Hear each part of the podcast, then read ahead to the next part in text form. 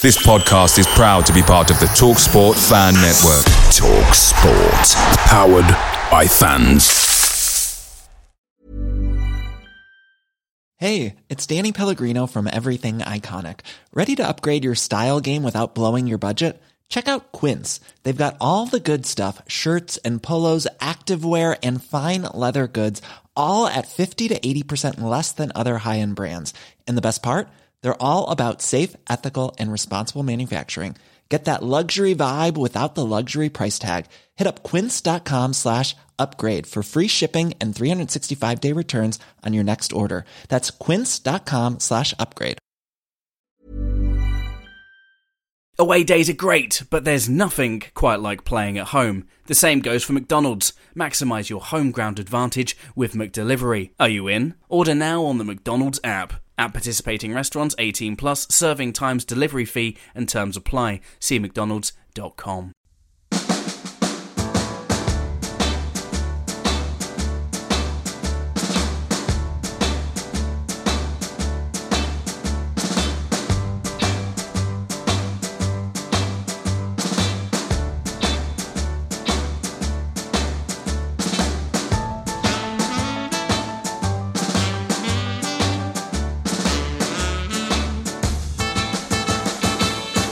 Welcome back to the Heroes of HP 12, the Wycombe Wanderers podcast powered by the fans. I'm Michael Kenny, joined as usual by Adam Cooper, Dan Clark, and Damien Farrar Hockley. Two big games to discuss this week. We start with the happiest stuff Saturday's 5 2 smashing of Peterborough United. Goals from Jack Grimmer, Kieran Sadlier, David Wheeler, and a couple of own goals, one notably coming from posh keeper Nicholas Bilokapic, capped off a fantastic performance, the best possible start to a very difficult extended run of games for the Blues. Boys, we were loving this on Saturday. The chat was full of love emojis. Um, do we think that this uh, this performance was the best of the Bloomfield era? Yeah, I think so. Um, obviously, Fleetwood away was uh, was up there, wasn't it? There's been a couple of others as well, but I think it was probably the most complete performance. Um, you know, we looked dangerous every time we attacked, and admittedly, that did have a lot to do with the fact they had Krusty the Clown in goal. um, but no, I thought we we looked really dangerous attacking. Uh, I thought Butcher just gave us a really good level of control in midfield that we probably haven't seen this season so far. Um, I thought it was really, really good. Um, atmosphere seemed really positive. Apart from weirdly enough, the bloke behind me who was still moaning when we were five two up. Um, so I'm not quite sure what we've got to do to uh, to cheer him up. Uh, hopefully, he got a Valentine's Day card on uh, on Wednesday, and uh, and he'll be he'll be smiling this week. But it was a really good performance. Um, it was almost a perfect performance, wasn't it? Look, you're always going to come under pressure from from a side who's that good at some point in the game, and you know they had their little spell. Um, I don't. I don't think it, it was because we backed off. I don't think we were trying to back off. I think um, I think they just had a really good, strong spell um, and, and, caught us out a couple of times. But look, what a response! It you kind of feel like four or five weeks ago we probably would have crumbled under that and we'd have finished up three all or or mm. losing four three. But no, really good response. Very, very much deserved. I was so pleased for Blooms at the end um, and all of the lads because they've worked hard for that. Um, and top top performance. Peterborough clearly haven't learned, have they? They had that clown of a goalkeeper in, in the away game. He almost cost them the game that day. And but I just think we didn't let them get into the game, uh, apart from that ten mad ten minute period in the middle. Um, and you said it at the start, I generally think that was the best performance under Bloomfield so far. Um, but you can look at some of the previous um, previous performances running up to this, and we've been getting better. So it's been coming for a little while. We were going to smash someone, and I know Adam said about the Fleetwood game, but um, that was against Fleetwood, with, with, all respect. But Peterborough are a team chasing the playoffs, and well, I didn't go there expecting that. Hmm. I don't know if any of you guys did, but I didn't go there expecting to actually hammer them. Dan does um, every week. well, Dan was almost right this week. Almost right. I actually said to my brother when we were there, Go on, just just just let one at the end. Let one at the end, so Dan can be right for once. I'll be happy with five three.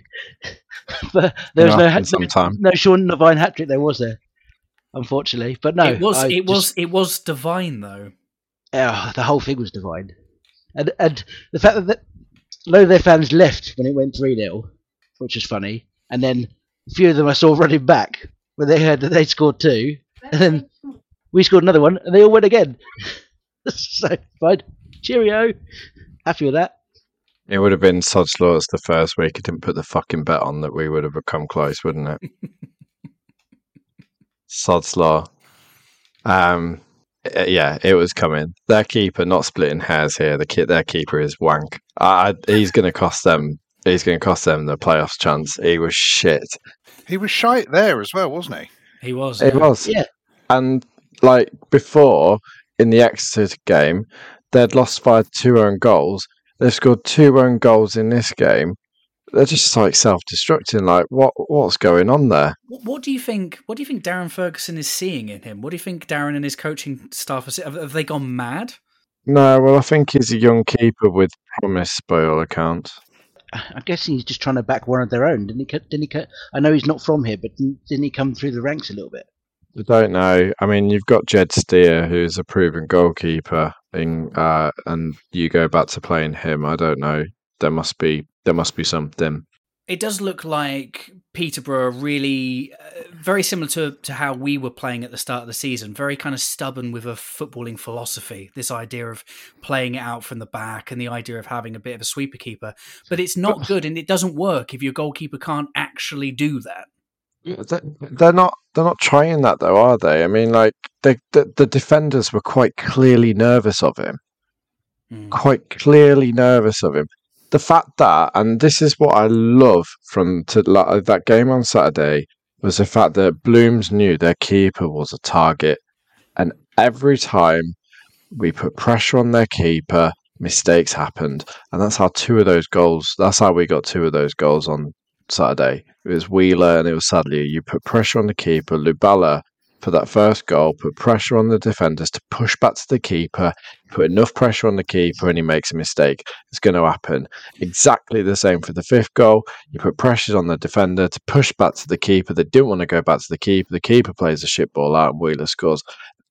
That is exactly the kind of approach we want to take, and that's exactly why we won five two on Saturday. It was very Yeah. similar. It was very similar. The aggressive approach that what we saw at, at Fleetwood, and obviously it's it's no surprise, and you don't need to put two and two together to see if if you employ that really aggressive high press, and we play like with that ruthless intent, um, that we are going to score goals. Um, the thing that we do need to say though is even though their goalkeeper had an absolute all-time howler, and it it really was probably one of the worst goalkeeping performances I've ever seen. Um, it, then th- those goals weren't gimmies. We still had to work for it, and you know some excellent finishes. That goal that Wheeler scored at the end, where it really, you know, I love a goal where it pings against the crossbar and you know hits the hits the roof of the net like that. That's not easy, and that could have very easily gone over. That's that takes a lot of skill. Um, so the goalkeeper, terrible show, but we still had to work for those goals, and and we took those chances. We were ruthless. I meant to ask him after the game actually. Um, so I saw him came out, David Wheeler. Whether whether what was in his head, whether it was going through, whether he was going to slot it, whether he was just going to hammer it as hard as he could. Um, and I also had that mo- moment of nervousness when it did ping off the bar, Yeah, thinking is it going to come down and go out, or is it not going to go across the line? When it hit that top of that net, that that was just the, the best moment. he twatted that ball. Didn't Oh, he? hammered it as hard as he could. I was just thinking, thought, it, I'm just going to put my foot through it, and uh, it was good. But the, finish from Sadlier for his goal. I mean, I know the keeper was like in no man's land, but he had to get it past both the keeper who was getting up and the guy on the line. It, it was it was a class finish. That's that's my point though from earlier is that you know we ex- we knew where the weaknesses were. We knew the weakness was in the defenders not having the confidence in the keeper. I think it would have been a different game if Jed Steer was in goal, and I think we probably would have set up separately. But we we set up right for that game. We know that Kone causes problems, and to be fair, he likes floating around the front and causing the problems for the defenders. So that's you know it makes sense for him to start him. I know obviously there probably was Vokes being um, on the bench and, and others being on the bench was probably with Tuesday in mind. But Kone was the right choice on Saturday because he causes problems for the defenders. He, he makes them think have to think quicker, and they don't want to use the keeper. So it wasn't a case of Peterborough being shit. It was us exploiting Peterborough being shit at the back, which is why we won that game. So it was good game management from Bloomfield to be able to to blow that. That that that's why it worked. Yeah, I tend to agree. Dan. It was really interesting actually chatting to um, we chatting to Lee Harrison outside, weren't we, Damo? Um, and he said they were they were so pleased that um, Jed Steer wasn't playing. Um, he said, you know, they'd they'd obviously done work on both goalkeepers because there was a bit of talk in the week that that Steer might come in. Um, but that almost gave them like the motivation that they needed before the game had even started. You know, knowing that that this goalkeeper who was you know very very poor at playing the style of football that they insist on playing um, was playing um, and like, I think Lee Harrison has to take a lot of credit because he he'd worked out how to how to exploit that and Bloom said afterwards you know I um, I tweeted and I put in the in the chat when Vokes came on and scored that goal that's genius management because Vokes was ready and stripped. Bloom sat him down, and as soon as that corner was given, they were rushing him on. And Bloom said in his interview afterwards that was actually down to Harrison as well. Mm-hmm. Um, and you know whether it's an own goal or not, um, the fact that Vokes has come on at that time caused a bit of chaos, and and it's led to a goal. I think that's brilliant, First brilliant touch. from the team. Yeah, yeah, really, really, really good. And I think you you saying there about Kone starting down. I think the the second thing that that gives you is Vokes off the bench gives you a completely different dimension. Um, and Peterborough just didn't know how to handle it. Um, it it it was very very very bizarre. Um, they were very poor at the back. You look at their squad, and they should be they should be performing much better than that. Um, and again, I was saying to Damo outside, I was chatting to um, Craig Mackail-Smith's wife and um, and her mum, who is uh, Barry Fry's wife. Um, and they were saying, yeah, that's the that's the worst that they've seen them defensively. And Barry was on the phone to uh, to to Darren MacAnthony on on loudspeaker. Um, and I don't think you could have broadcast any of the conversation. There would have been an awful lot of beeps. um, but you know, whilst they were very, very respectful about Wycombe, um, as um, as Barry Fry always has been, to be fair to him, um, I don't think that they could believe that the goalkeeper had been given yet another chance. Um, I don't think that they could believe that they'd scored yet another two own goals. We we've had discussions about our keeper uh, at times over the course of the season. You know, Max, uh, he's he's back to form, but he went through a spell earlier on in the season where, you know, he did need to be dropped, and, and we did make that decision. If we had this guy in in our side, what would we be saying right now? loan him out or sell him. Uh, yeah, it's a, it's a different circumstance. I'd be buying a season ticket to Princes Risborough. yeah, they were they were talking after the game about whether he had um, Darren Ferguson's nudes. That's the only way he's getting in the team. Everyone's yeah. got someone's nudes for you, Damo, haven't they?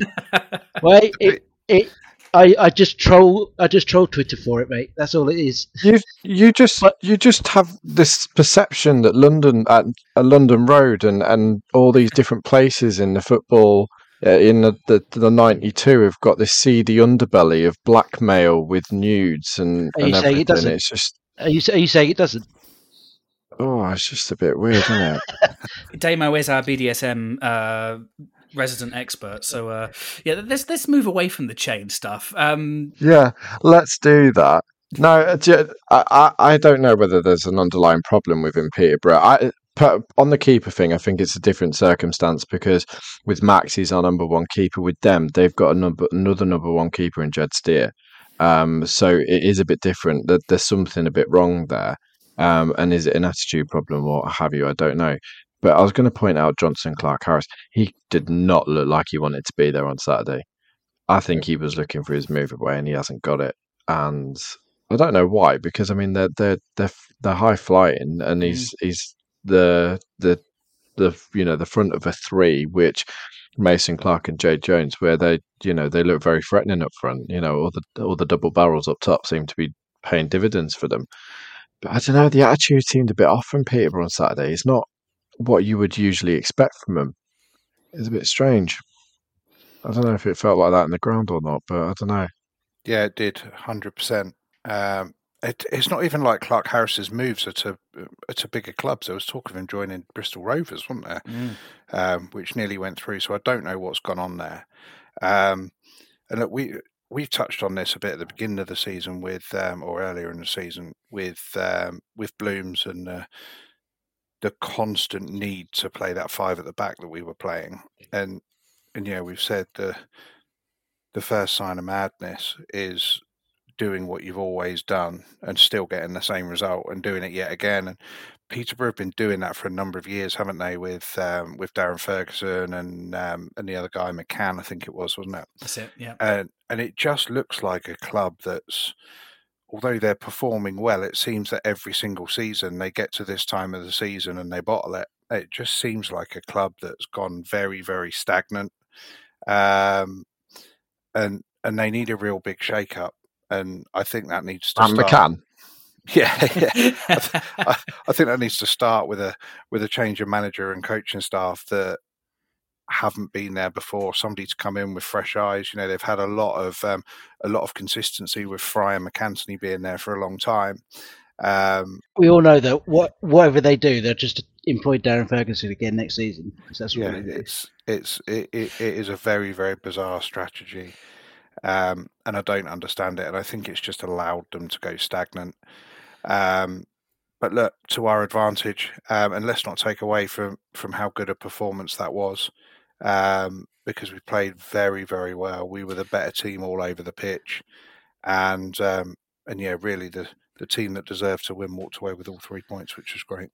At the risk of annoying uh, the three of you, I would say that if you were an outsider looking at the results on Saturday, you would see that your eyes would be drawn to that, and you'd immediately, if you had any knowledge of League One this season, you'd go, "That's an outlier. That's a bit of a freak result."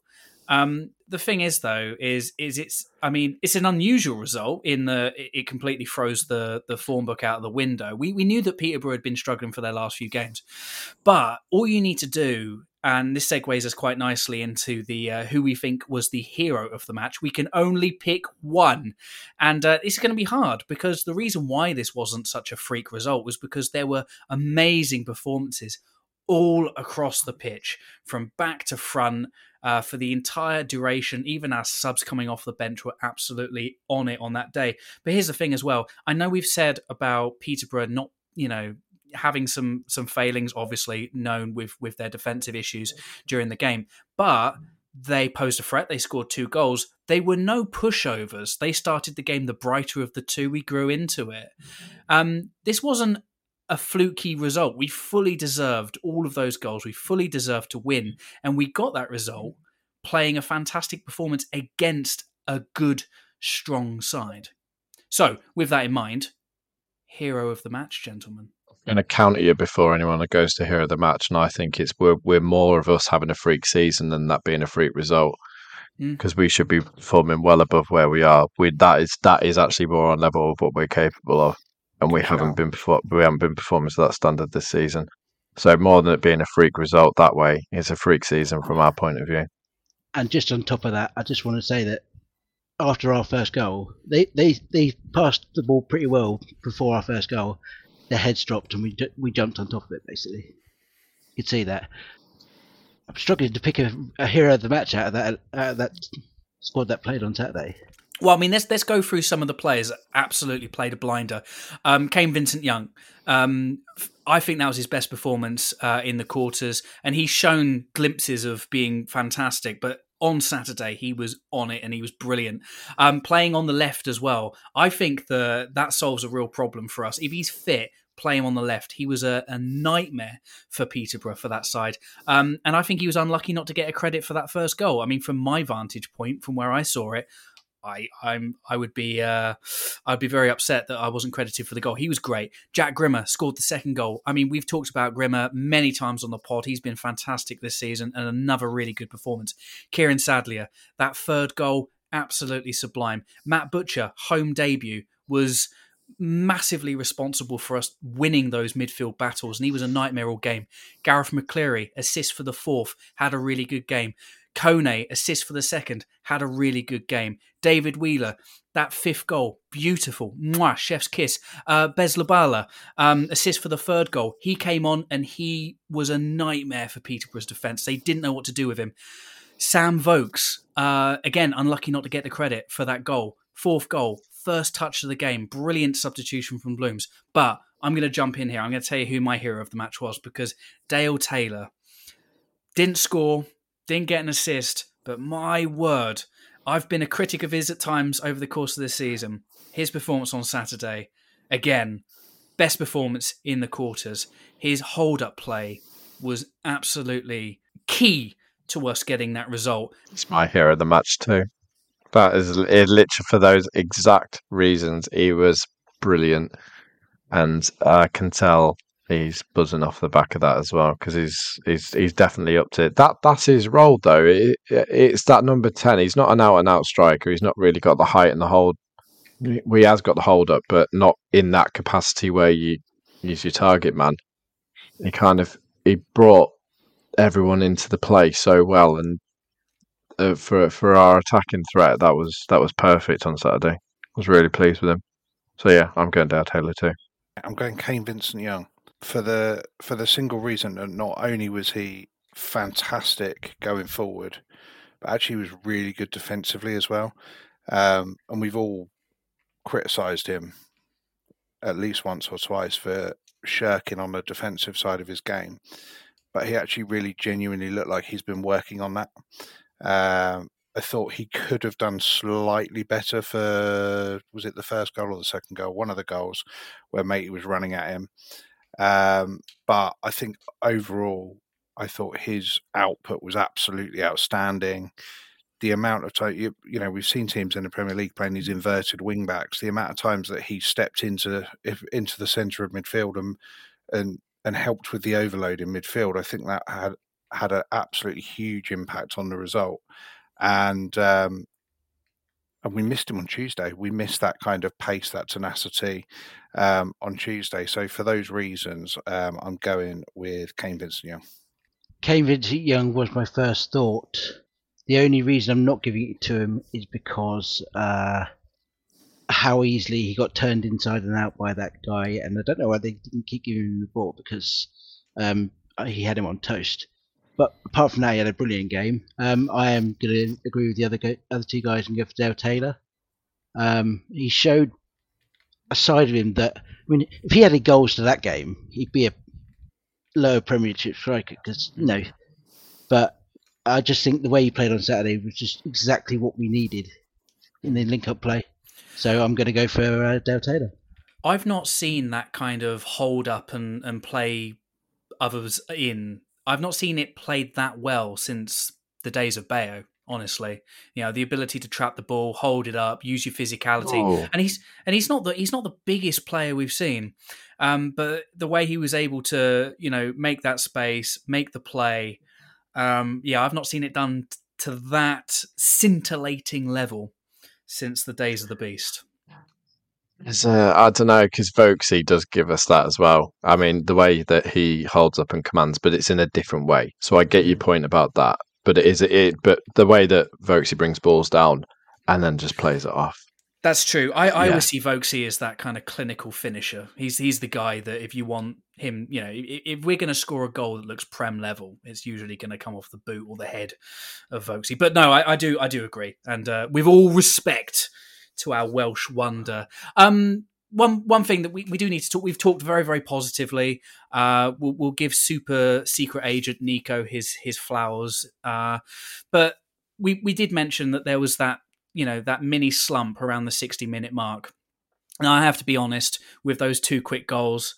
I mean, I was I was in the chat and I just said, and I, I meant it at the time. I was like, "We're going to lose this four three," and there was that there was that feeling that oh dear, here we go, and you could tell that the atmosphere changed, but we did so well to hold on, and and that for me uh, means just as much as as the five goals and the three points. This this feeling that we are showing a bit of steel, and we seem to be you know, we've been hard to to beat all season. I mean, we've not been thrashed every single week, have we?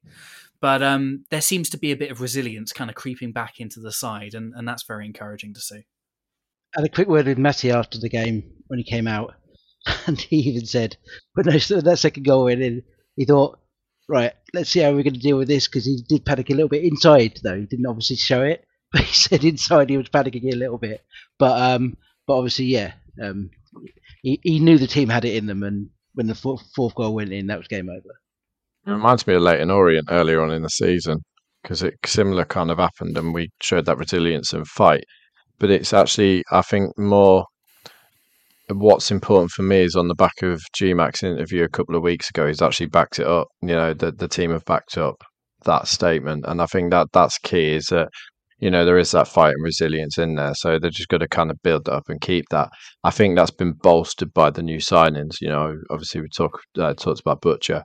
That that is been a massive difference for us in midfield. He's just given that surety um, that usually, obviously, Leahy or Josh have given us in the past and, and still do. But obviously, we have to either move them about or get injured. Um, you know, we've we've got that now with with Butcher really as well. So we've we've got so much more option in the midfield, which kind of just ties everything up nicely. Um, but yeah, it's just nice that they're they're kind of really pushing for it. My worry was actually at half time when we went in 2 0 up was actually we're just going to sit on it and let invite the pressure on, but we didn't. So you were carried on with what we were doing, and our, everything paid off. That that that me that for me was the best thing about Saturday. All right, so we, have talked about the sweet stuff. Let's move on to the not so sweet, but still kind of sweet stuff. On Tuesday, we travel to Bolton and the grandeur of the former Reebok Stadium, looking to make it four consecutive wins in all competitions. My, how times change in football. Uh, it was always going to be tough going up against Ian Evatt's promotion tipped high flyers but the Blues battled valiantly, ultimately going down 2 1 on the night. Uh, boys, uh, a defeat, our first since that horrible and very long night. Uh, in Wigan back in January. Um, but there were still plenty of positives to take. What did you make of the game, Dan and Adam? You were there. Uh, how was your evening? It was good. Cold. Yeah, Dan was re- Dan was cold. I wasn't cold at all. Cold. Yeah, you were wrapped up though. I, I I just went in a hoodie and and three shirts and then my Wycombe shirt on top. So you know, yeah, Dan, Dan got, hadn't uh, Dan hadn't dressed appropriately for the occasion. I think it's safe to say, being a Southern softy, I had about fifteen layers on and was actually too hot. I was stripping layers off. Um, but no, uh, going back to the football, which I guess is what we're here for. Um, that particularly that first half up to when they scored, that is what I would describe the perfect away performance as. Um, we our press was absolutely bang on. Um, we said, didn't we, Dan, how how refreshing it was that we were playing a much higher line. We weren't inviting them onto us. We were really, really aggressive. And on another day, you know, we score two or three before they've scored, and the game's pretty much put to bed. Um, I like the way that he tried something different um, with Lubala up top. Um, I thought he, you know, as much as his finishing perhaps isn't what we would like from a number nine, um, I thought his, you touched on it earlier, Michael, but the way that he presses is so aggressive. Uh, it puts the opposition under pressure. Um, and look, on another night, we could have had a hatful. Dale Taylor could have had a couple. Um, Lubala could have had a couple.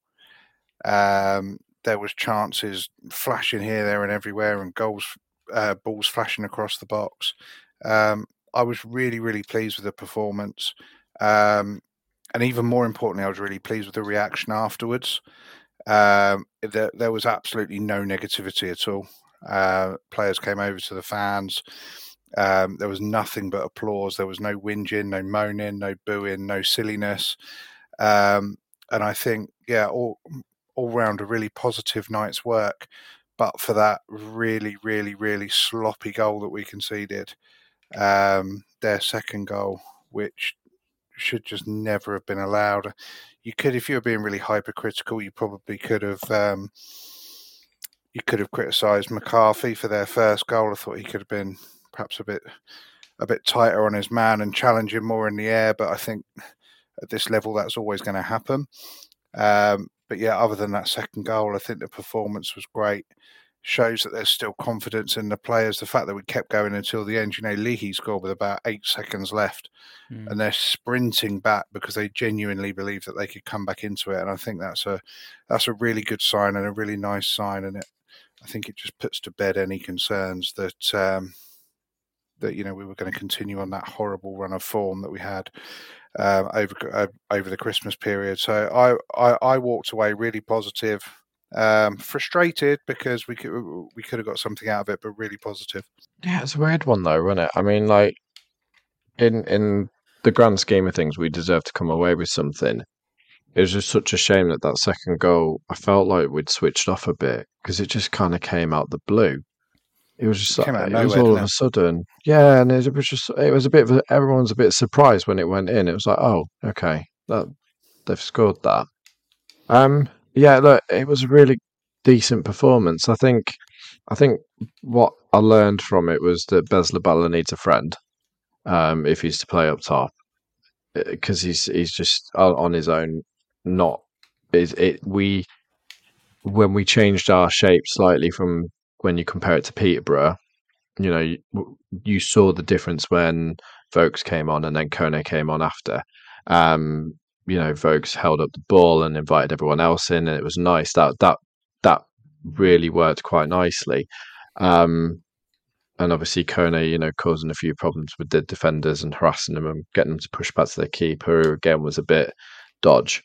Um, it, but it's you know it's it, it was just one of those where we played really well.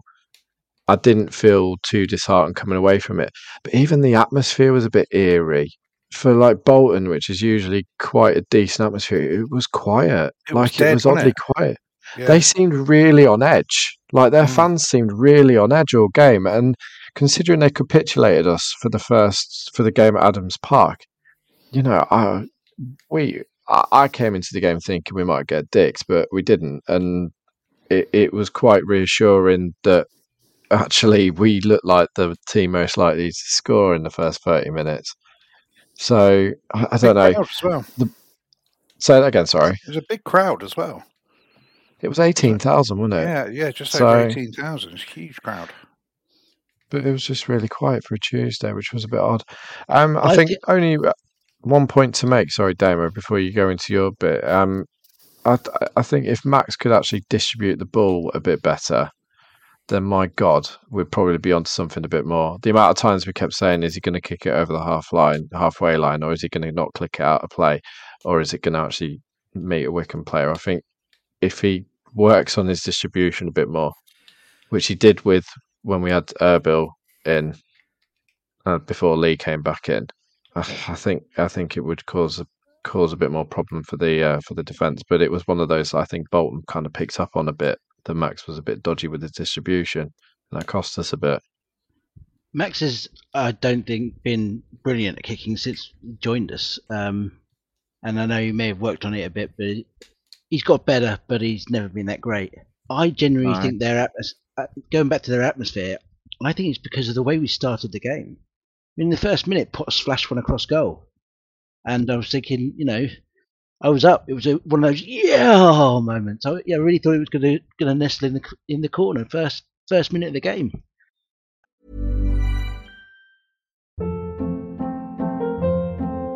Hold up. What was that? Boring. No flavor. That was as bad as those leftovers you ate all week. Kiki Palmer here, and it's time to say hello to something fresh and guilt-free. Hello Fresh. Jazz up dinner with pecan-crusted chicken or garlic butter shrimp scampi. Now that's music to my mouth. Hello Fresh. Let's get this dinner party started. Discover all the delicious possibilities at hellofresh.com. It's the 90th minute. All your mates around. You've got your McNugget share boxes ready to go. Your mate's already been booked for double dipping, and you steal the last nugget, snatching all three points at the death. Who doesn't love a last minute winner. Order McDelivery now on the McDonald's app. Are you in? At participating restaurants, 18 plus, serving times, delivery fee and terms apply. See McDonald's.com. And I think our play caused that atmosphere because they thought, oh, we're not actually just going to roll them over. And it was the aggressive nature that, that May sent them out with. And when everyone saw the team and saw there was four changes and, and thought, mm, but I think the performance showed the depth of our squad now. We can change it and still play a good brand of football. I, I think that the Bolton were just scared. I think they saw what we did to Peterborough and they just went, "Oh shit, here we go." But um, I don't know. I, I thought that they would have been super confident given the uh, given the reverse fixture. But this this does also the result and the performance shows just how far we've come in terms of how we're playing and our performances and our overall confidence. Obviously, massively helped by Saturday. You mentioned Damo the changes coming into the game. We made four changes, um, and uh, among them chiefly among them uh, Kane Vincent Young and uh, Jack Grimmer out due to injury precautions, as they said.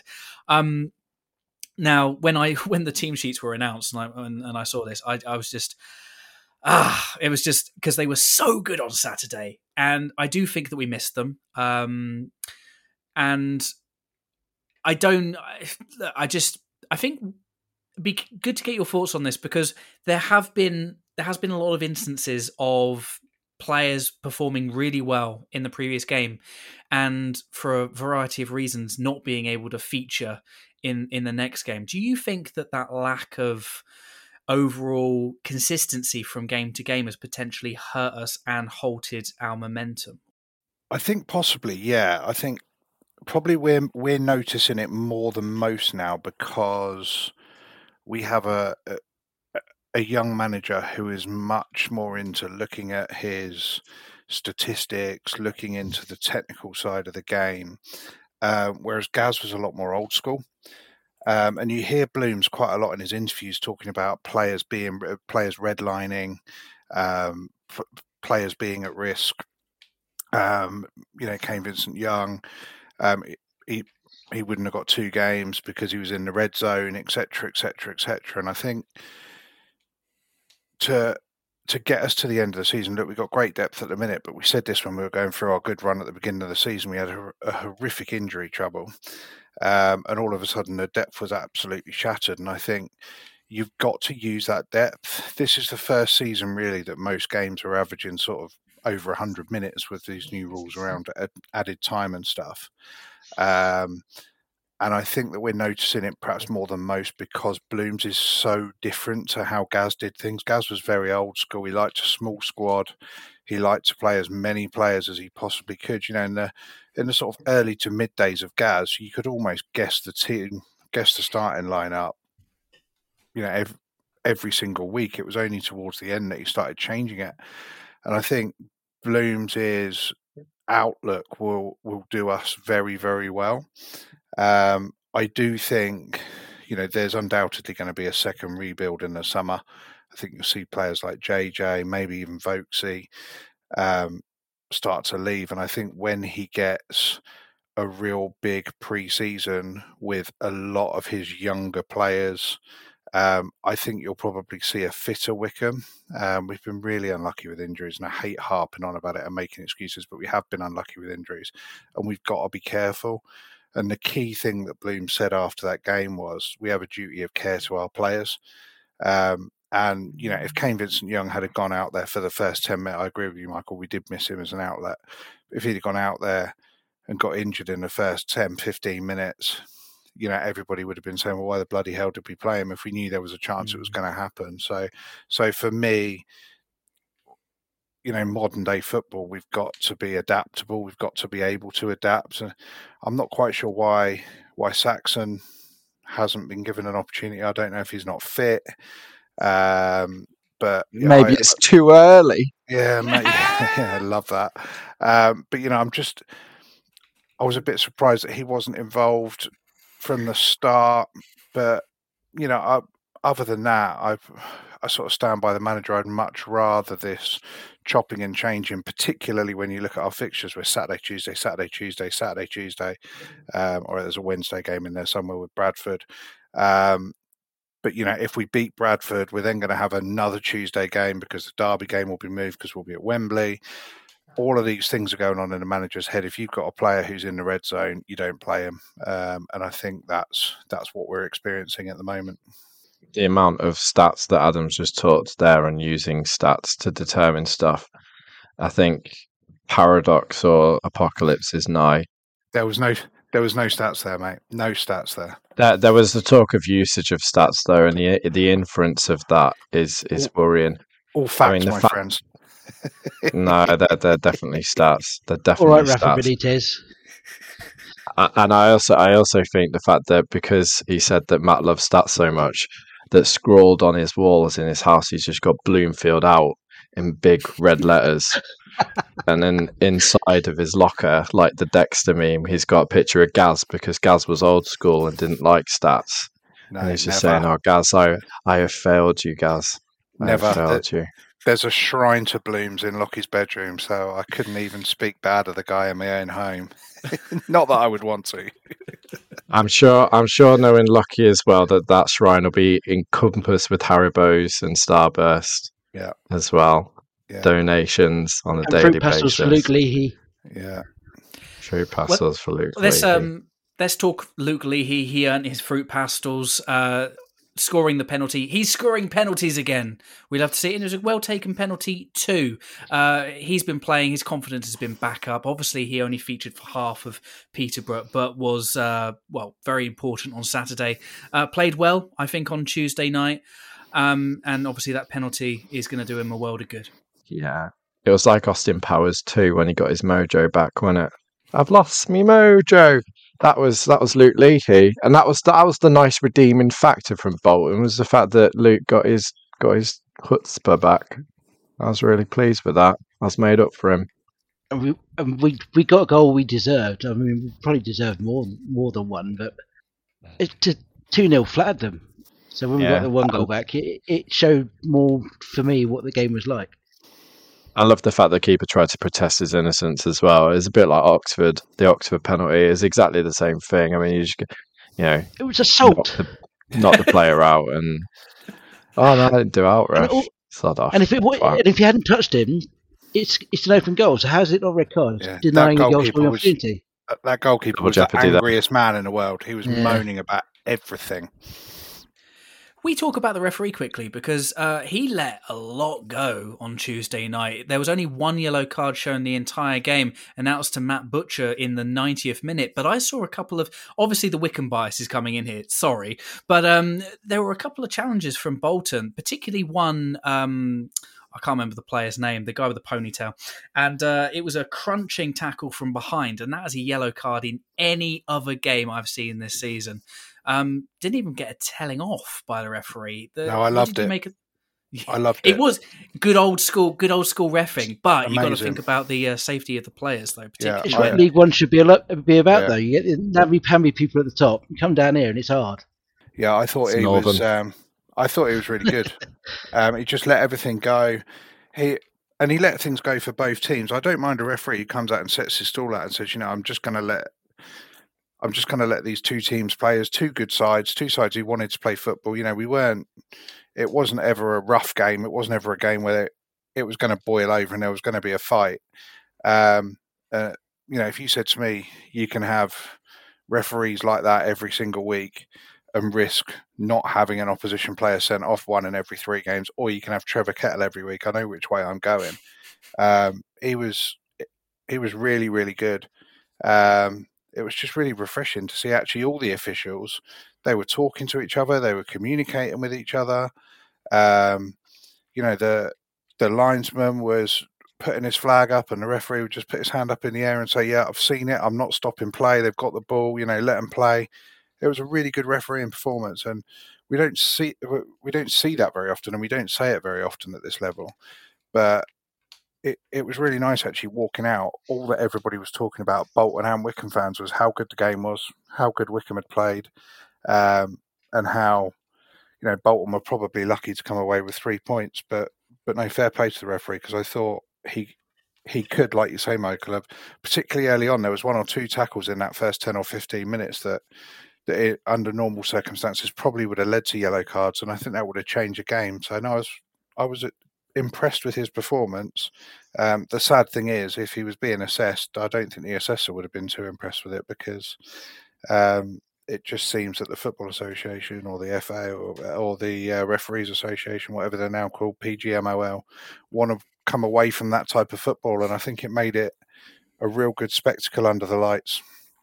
Good spectacle, yes, absolutely. Um, one thing that I did want to bring up though um, was uh, Chem Campbell, uh, another very quiet performance. Uh, doesn't seem to be working out for him during this second spell. Seems a bit lost in the pack, and those performances they're not coming close to what we saw from him last season. No, but what's his full name? That's the question. What? What Chem short for? You mean? Yeah. I don't actually know. Chembert. I think you think Chember, Adam. I I think Chemothy. I think What's it short for? Chemston. Gemston. Um, I like that. Uh, Ch- Chem will love to see a good performance from Campbell. We go- Going on that, I did say to you guys during the game in the chat, I actually forgot he was playing. He did. He did. He did nothing for the first twenty-five minutes, and then suddenly he got the ball, and I was like, "Oh, I think the concerning thing was he forgot he was playing. Yeah, it was. Um, it wasn't the greatest performance, but when he actually came into the game, he did look like he had the ability to do something. But he was just he just let the game pass him by. It it it was one of those games where it was a very strange performance because he wasn't kind of like coming inside and trying to get the ball. He wasn't making blinding runs. He was just sort of ferrying around. I'm really not quite sure what it was all about, but yeah, I, I I'd be surprised if he starts on Saturday. Uh, hero of the match, uh, a few to list off here. I mean, throw throw some other names in if you want. Freddie Potts, I think he had a really good game in general. Uh, that pass that set up the pen, obviously important, but he was very unlucky not to open the scoring after 22 seconds. I think he was a live wire once again. Obviously, Luke got his mojo back with that penalty. Max, I know we've talked about his distribution, but I think he had another mostly solid game, and that save in the second half was sensational. He's a wonderful shot stopper, and I love watching him do it. And again, um, Matt Butcher, I thought he had another fantastic performance. And one thing that we haven't mentioned is we haven't mentioned Josh Scowen at all for the last couple of podcasts. I hope he's doing okay. Would love to get him back in, but just goes to show how good Butcher is that he's coming to the side, and we've not even been talking about Josh. He fits that bulldog role so perfectly. Yeah, it'd be interesting to see what happens on Saturday because um, apparently Josh is uh, Josh is in contention for Saturday, so it'd be interesting to see what happens. Um, but yeah, there's a lot of competition for places in there. As far as hero of the match, um, all of the above, Michael. Um, on that max save, I don't think actually in the ground we realised how good that save was. Um, it's, it's only on watching it again, it was absolutely outstanding. That was a top level save. Um, I'm going to go for one that you didn't mention actually, Mike, or you haven't mentioned in this section. Um, I'm going to go for Dale Taylor. Other than the uh, other than the chance at the end that he really should have buried, um, I thought once again, I thought, um, and we've said it so many times, but playing as a 10 gives him the ability to drop deep and travel with the ball, which he seems to want to do. Um, I thought he was really aggressive. Um, at times, he was um, he was leading the press, letting Lubala have a have a break. Um, he looked really really dangerous. He was very very direct, um, and I th- I thought he put in a, another really really good performance, and and hopefully that's a sign of things to come because playing in that position, I think he could be he could be really dangerous in the in the second half of the season. I'm going to go for Freddie Potts for hero of the match because I just thought he was everywhere. Um, from the first minute to that shot to, and he just he just popped up in places you thought, oh, oh, who, who's going to get there? Oh, Freddie Potts got to it. You know, I just I just thought he, he must have covered every blade of grass on that pitch, and that's why I'm going for him. Yeah, absolutely, Damo. I, uh, if he's got that uh, as a vibe about him, where you just know he's going to play at the top level, and that's going to be soon. It is just unbelievable. Totally, totally it- is. It, it, it's crazy that even like in the first half, I was thinking this. You, you consciously think it that like you know the ball's been played out from the back, but Freddie Potts is in the back in defence because he's receiving the ball because he's ready to go and play it somewhere, and then all of a sudden he's up top and he's an attacking threat. And it's just like eh, it's nice in some respects that you can tell that we're set up in a way to give him that freedom to just kind of float about wherever he wants in the park because we know that he's just going to play that pass that is just going to unlock the defense or is going to do a bit of you know something that's going to make a difference. It's just I am going to miss that guy when he goes because he is just he's one of one of the better players we've had at, at this club in our football league era. Yeah, I really think so. The impact he's had for such a young lad is is is got to be uh, got to be recognised. We're going to have to have some sort of morning session when he goes, aren't we? We're all going to have to like like maybe a little vigil on the pitch at Adams Park. We'll just all sit around the centre circle with our candles lit and just just mourn together. They say not to fall in love with loan players, but it's too late for that. It's yeah. it's it, that, that, whoever said that is a fool because the uh, the amount of fantastic, beautiful loan players that we've had over the years, uh, and and mm. I totally agree. Um, I agree. Um, uh, Freddie Potts played an absolute blinder, but he's had a fantastic season, and uh, seems like such a awesome, down to earth kid who just wants to play football. Hasn't been swept up in the hype. Uh, doesn't seem to be playing like a youngster who just thinks he's all that. Um, just wants to go out there and play football. Uh, I think he's primed for for stardom, and uh, I don't think I've seen a player probably since uh, Eze that I've really wanted it for him that mm. bad. Um, I think he's been an absolute uh, credit uh, to West Ham's academy and the setup that they've got there. Um, and yeah, I think there's going to be a few uh, uh, a few less than dry eyes uh, come the final game of the season. Uh, we've we've got lots of football to play between now and then. Uh, thankfully, uh, onwards and hopefully upwards we intend to go. We return to Adams Park this Saturday in action against local rivals. But are we even rivals?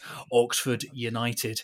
Despite mixed results under new manager Des Buckingham, the U's have maintained their playoff push and they currently sit sixth in the table. Uh, lads, big game for many, many reasons, obvious reasons. Uh, always love a game against Oxford. Uh, they're usually pretty spicy. Um, what are your thoughts? What are your hopes going into the game? I think, uh, I guess the big question is, is there are bits and pieces that we can take from both the Peterborough and Bolton games um, as we go into the game on Saturday. But how how do we need to set up? How do you want to see us play? And how do you think it's going to go?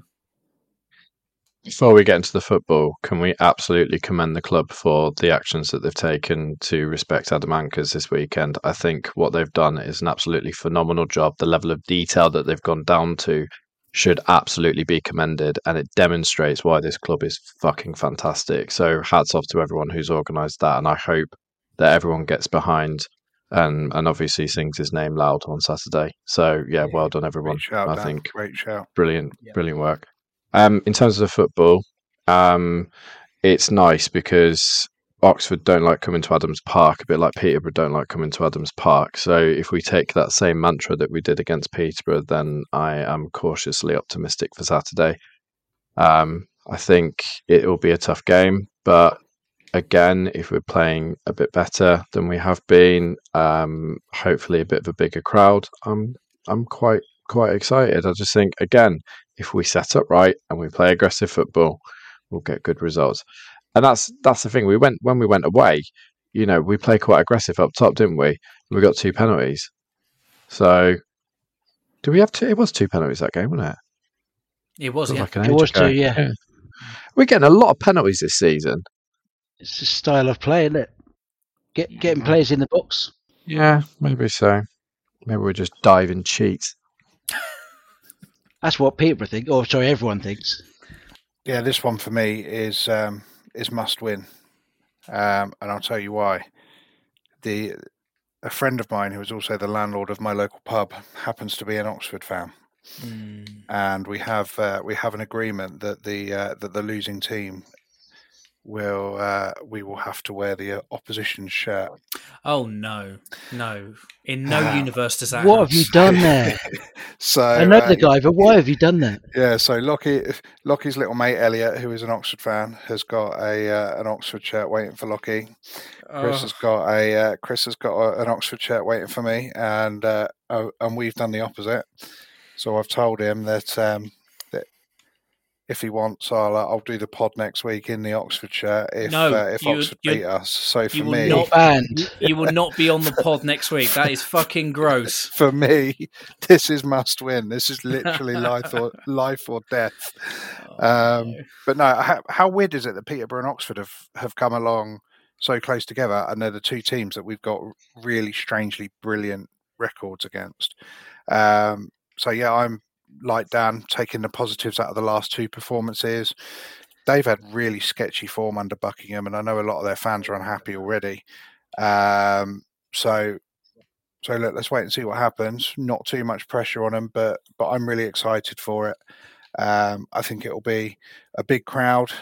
Um, hopefully, uh, hopefully it'll be a good day, and uh, and we come away with a positive result. And I'm uh, and I'm sat here wearing blue next week.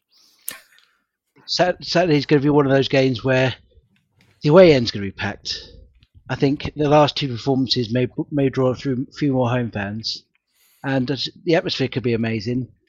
I'm like you guys. I'm cautiously optimistic. I don't want to say too much. I don't want to, you know, jinx us. You don't. You don't want to say too much. We're on a bloody podcast, Damo. Say everything. I don't want to say too much that will jinx us. Is what I'm going to get to.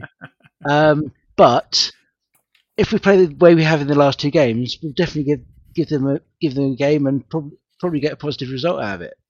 Two points before we go into score predictions. One, doesn't Des Buckingham sound like a total London character? And two, Where the hell's it come from? I never heard of him. Yeah, he, he's an Oxford lad, but he managed Mumbai City beforehand. He's he's one of those like a bit like Kieran McKenna that's come up through the ranks from a coaching coaching perspective, and then he's gone into management abroad. But he's he's earned his earned his uh, badges and things like that. So um, has has has he though? Because you, you look at his history and it's uh it's unproven in in the English game. He's managed New Zealand and teams in Australia and Mumbai, and it's like yeah, I think I think Owen Coyle manages over in India these days. It's uh I I don't know. I thought he was a real unknown quality coming in.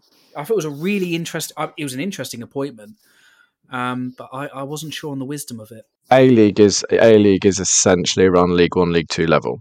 Um, just just for similarities, I've obviously I went over there. I was there when it was the inauguration season, and it was at a worse level then. And it's I mean at that point when I was over there, Sean Devine was playing for New Zealand Knights, so that tells you kind of where it was at in terms of skill. But he actually did bring Wellington Phoenix into a decent uh, run of form for a club that wasn't performing too well. So, you know, to do it at that level, to be fair, in front of crowds probably similar to where we are now, he's not done a bad job. Um, so, you know, we can't discredit other leagues. I mean, Mumbai City is a bit of an odd one, but yeah, you know, he's he's done all right in in Australia. So, my second point: Has any other club ever been managed by someone called Des? Un- unless it's from the 1940s. Did Des Walker do any management? That's the only uh, the o- the only f- football related person I can think. Des O'Connor s- Yeah. signed every uh, every team time uh, halftime team talk with a song. Des Lynam.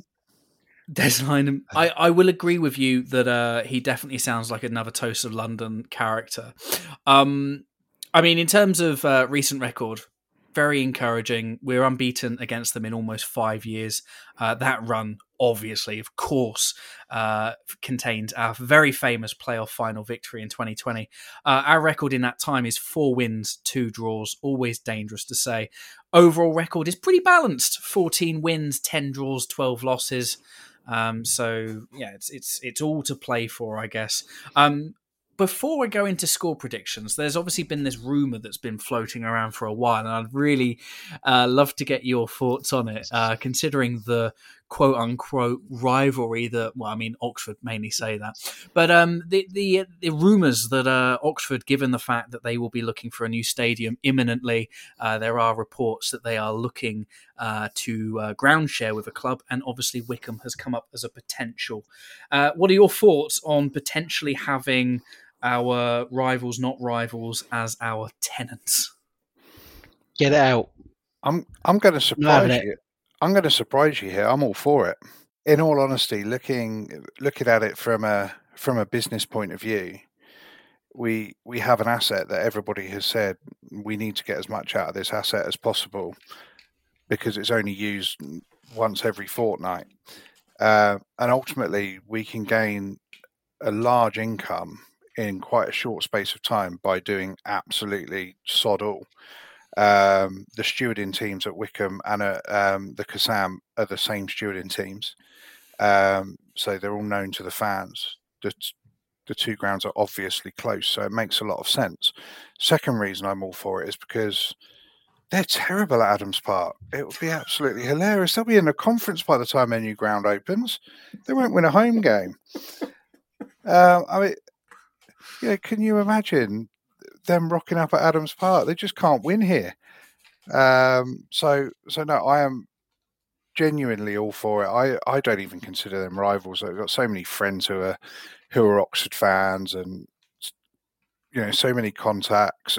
I, I don't consider them rivals. I just think that they're a they're they're quite a nice club of a similar size to us, with a slightly bigger history than us, um, who are just like we are enjoying m- mediocre football at mediocre times. And if they want to come over here and pay us a million quid or whatever it is they would pay us to to, to rent our stadium that they always lose in, then then then crack on. I'd rather we got the money than than somebody else. Jinxed it. What are you doing? Fuck's sake, we're gonna lose now. Fuming. Can't believe you. I'm for it. Um, unless they try and go to see if Oxford City will give them a ground. I mean, the fact that Oxford City got more stands than Oxford United have got says something, doesn't it?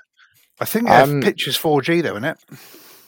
Ah, uh, potentially. Yeah, City- no, yeah. it is. It yeah, I think City's pitch is 4G, which is Mhm. why they can't play Wouldn't be there. allowed in the league. Mm. All right. Okay. Fine.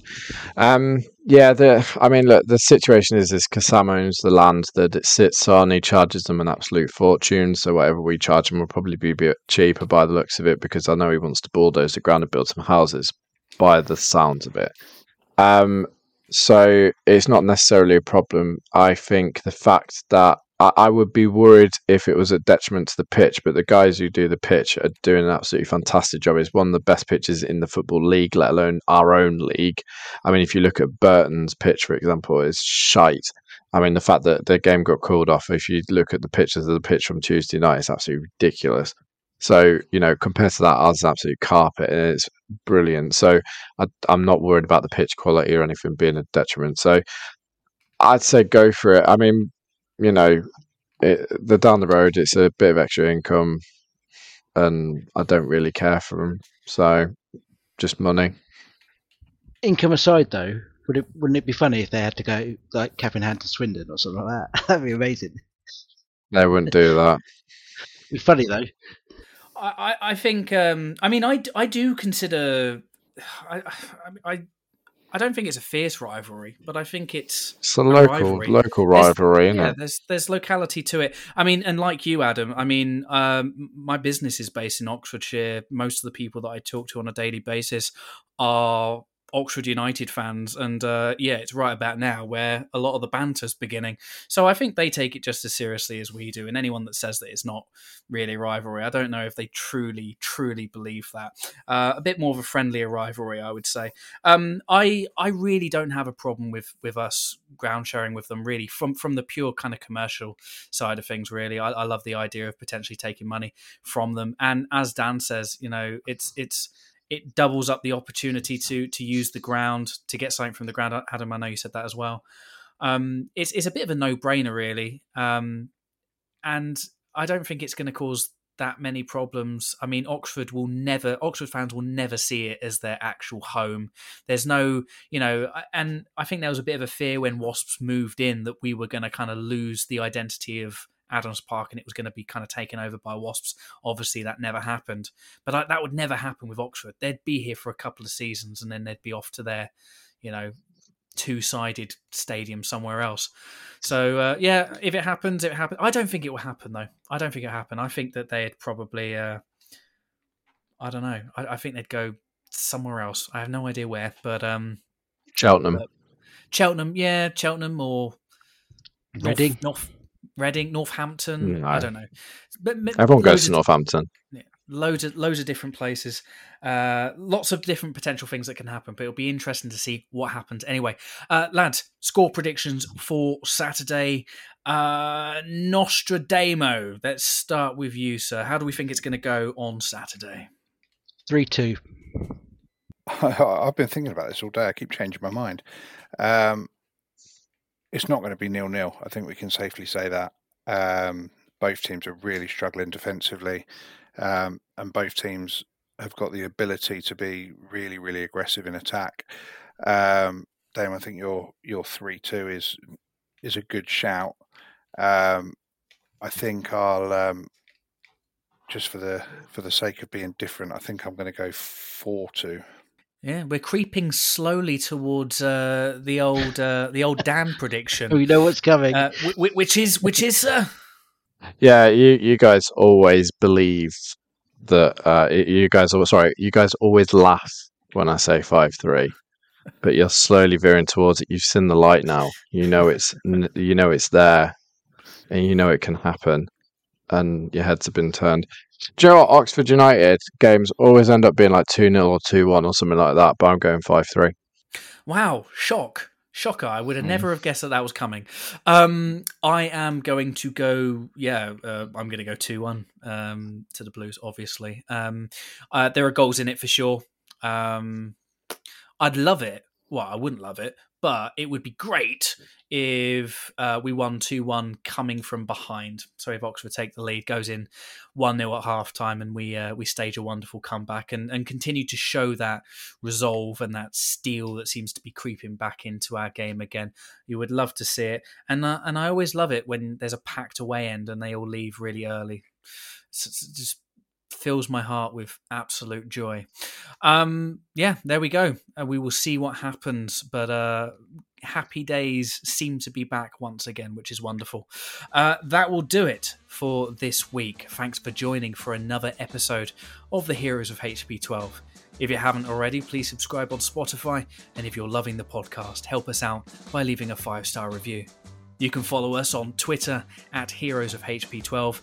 You can follow Adam at APC WWFC, Dan at Dan Clark PR, and Damien at Damo1507. We'll be back next week with more discussion on all things Chairboys. Until then, stay well and come on, you blues.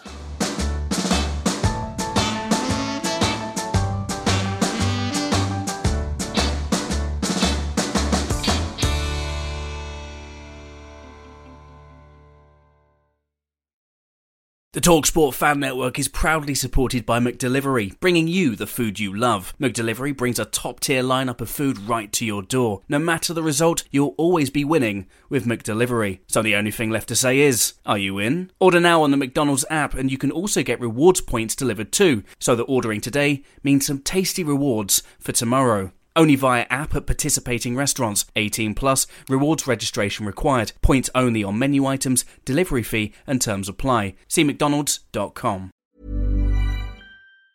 Hey, it's Danny Pellegrino from Everything Iconic.